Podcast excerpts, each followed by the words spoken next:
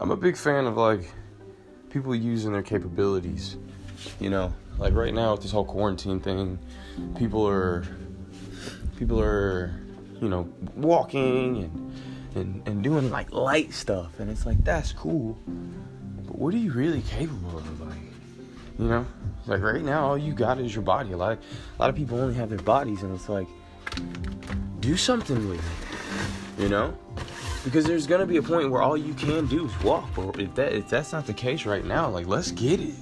You know, like let's get it. Let's go crazy. Instead of like holding yourself back.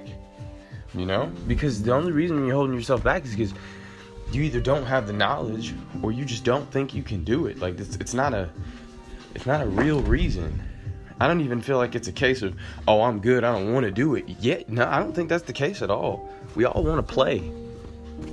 We all want to play. bodies are not meant to sit. You know? Like, even I, I mean, I sit and I watch Netflix. I've been binge watching The Baller, if anything. But it's an awesome show if you have not checked it out. But, uh, you know, I still take my time and I, I like, I push myself so that way when I do sit on that couch, I'm like, yeah, all right. Feels good to sit on couch. Because I've done a ton you know? And maybe it, maybe it's not a ton like sometimes a ton for me is 15 minutes. 15 minutes of working out. Like i'm like whew, this is enough. Doesn't even have to be a lot you know?